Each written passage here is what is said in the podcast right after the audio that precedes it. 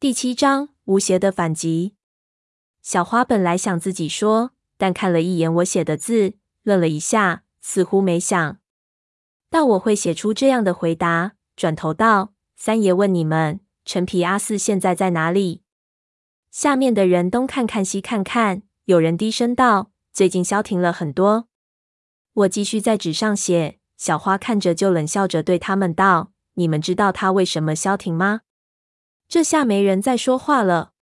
小花道：“三爷说了，你们以后再也见不到陈皮阿四了。他知道底下有些人和四阿公私交也不错，不过很遗憾，四阿公不会再回来了。”有几个人的脸上顿时就变得毫无血色。我心中冷笑：陈皮阿四的结局，恐怕全世界只有少数几个人知道。我也知道他在三叔走了之后，对三叔的地盘进行过蚕食。但最重要的是，我知道他肯定回不来了。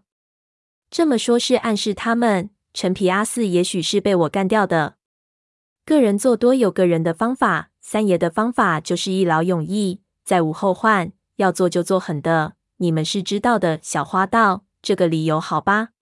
当时三爷知道自己要动手术，就猜到四阿公会趁机来消弭我们。这手术凶险，为防万一，三爷将计就计，早就准备好了应对。不对你们说，是因为你们管不住自己的嘴巴。现在我们少了几个兄弟是伤心，但是值得。接下来四阿公的那些盘口。”我想兄弟们也知道自己该怎么干了。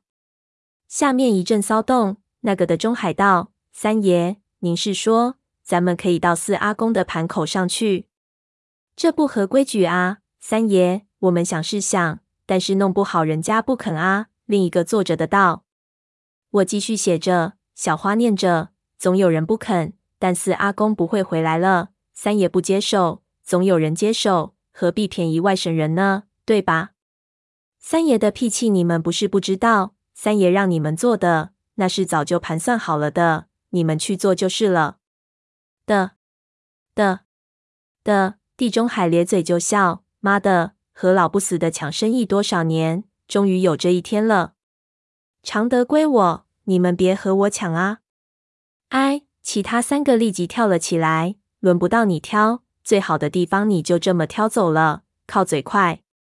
我不靠嘴快，我靠的是忠心。三爷当然把最好的地方给我。你们账都没搞清楚呢，一边试着去账。几个人为之语塞，其中一个立即道：“不行，再怎么样也不行。常德不能给你，我们我们听三爷的。三爷说怎么分就怎么分。”说着，他们便全看向我。我心中一笑，这是我没想到的效果。我没想到这话这么管用。正想着怎么打发他们，忽然就听那鱼贩冷笑了一声。所有人都看向他，他呸了一口：“三爷，您太狠了。四阿公是削到我们没错，但您不能把兄弟们当幌子，您得让我们有防备啊。这么说，那些被弄死的兄弟，是您一开始就打算丢掉了？你们这些喇嘛盘好了，我们马盘累死累活，坐牢的是我们，被枪毙的也是我们。”我们的命就这么不值钱？你们抢地盘，死的全是我们的人。我看着他，他说完看着其他人，但是这一次连那中年妇女也没接话。这一行是公立的，其他马盘都没有王八丘那么大的财力，不想得罪财神爷一四个喇嘛盘口。中年妇女显然比鱼贩早意识到了这一点。鱼贩看到四周一片安静，不由就有些慌了。好吗？一群没出息的，给别人当一辈子炮灰吧！老子不干了，反正我没账。三爷，我先走了。说着起身就要走。我一看，有些意外，没想到这鱼贩这么硬。本来我还以为至少得等到查了账本才会有这一步，没想到这家伙上来一看形势不对，就立即要走。我心中一动，按说被告，这是有后招啊！他一看在这场合下反不了了，准备离开来硬的。想到王八秋早上就暗算过我们，我就觉得很有可能。抬眼看去，就见那中年妇女立即往外靠，似乎想追过去。要真来硬的，那就是大事了。小花带的人不多，我手下更是没人。王八秋真要带人冲到了这里，我们没胜算的。我正想着立即阻止他，可是不知道该怎么说，于是急火就上来了。小花显然和我想的一样，他立刻叫道：“老六，交了账本再走，没账本不准走。”那鱼贩根本不听，还是往外挤。就在这时，他要出去的一刹那，潘子从椅子上站了起来。我立即看到了惊人的一幕，在那一瞬间，所有的人竟然顿时往后退了一步，接着交头接耳的声音都消失了。现场静得吓人，连那鱼饭一下也停住了，回头看向潘子。我看着这情形，无比的惊讶，几乎忍不住，只得立即喝茶，用茶杯挡住我的脸，同时吸了口气，才控制住脸部的表情。我再次看向场内，就见潘子站起来之后，看也没看其他人，而是摇摇晃晃的吸了几口气，转头向鱼贩走了过去。所有人都没有动，都戒备的冲着他。鱼贩忽然就有些胆怯，说道：“姓潘的，你想干嘛？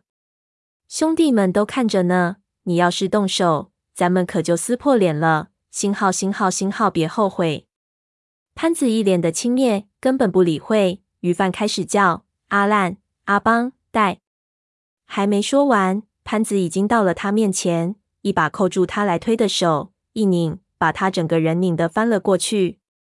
鱼贩疼得大叫。同时，我就听到外面有骚动的声音，有几个人往这里跑了过来。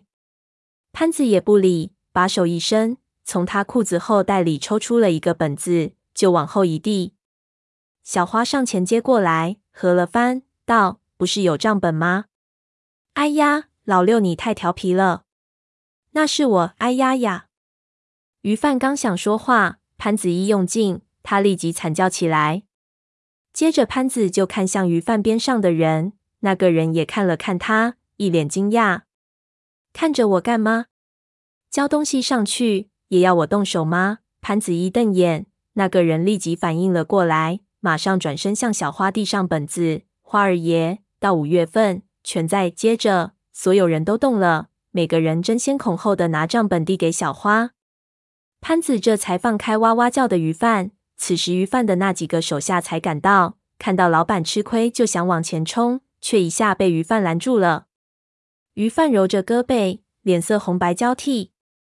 潘子看着鱼贩，指了指自己的后背，冷冷道：“老子被人砍了一刀，背很疼。我长话短说。”他咳嗽了一下：“今天三爷没说走之前，谁也不准走。我眼睛看不清楚。”平日里谁熟谁陌生，今天也没精力分辨了。谁要敢早走，我就当场弄死他。鱼贩听着，想骂什么，潘子立即又道：“别顶嘴，会死的。”这话竟然就从鱼贩的喉咙里咽了下去，当真就不敢走，也不敢说话了。看着小花拿了一堆账本回到桌子边，鱼贩然极其愤怒，但是他一点办法也没有。另一边，中年妇女和身边两人交换了一下眼色，也递上了账本，显得十分无奈。潘子还是看也不看，转头走了回去，点上烟，有点摇摇晃晃的重新坐下。我看着潘子，潘子没有看我，只是低头。我忽然对他肃然起敬。潘子已经豁出去了，不是从刚才开始才豁出去，而是从跟了三叔开始，他就已经豁出去了。在过去的几十年里，一定有无数的人不相信那句“别顶嘴，会死的”。然后潘子一定以行动告诉了他们，不相信是错的。我不知道这种事情发生了多少次，但是从刚才潘子说了这句话之后，鱼贩没有半点不信的反应来看，我已经能很清楚的知道一些东饼了。潘子是一条恶犬，一条只有三爷才能拴住的恶犬。三爷并不可怕。但是三爷手下有个疯子，他不要命，不怕死，只听三爷的话。所以不要得罪三爷。相信无数人心里都有这么一条根深蒂固的概念。我忽然想到第一次见潘子的时候，他大大咧咧的，完全不是这个样子。在和三叔私下交往时，他就是一个听话的伙计，还很好玩。和胖子互相看不惯，我完全没有想到，在与三叔一致对外的时候，他是这个样子的。我也忽然明白了，为什么他对于二叔那么重要。百事，哪张脸才是他真实的性情？是那个平日和胖子扯皮的潘子，还是现在这个修罗一样的混混？我希望是前者。即使像他说的，我在上了这张面具之后，就会看到无数我之前看不到或者不想看到的东西。我还是希望之前确认的一切是真实存在的。思忖着，我叹了一口气，不管下面的各种混乱，立即开始去看这些账本，同时活动手腕，准备开始表演三叔的绝技。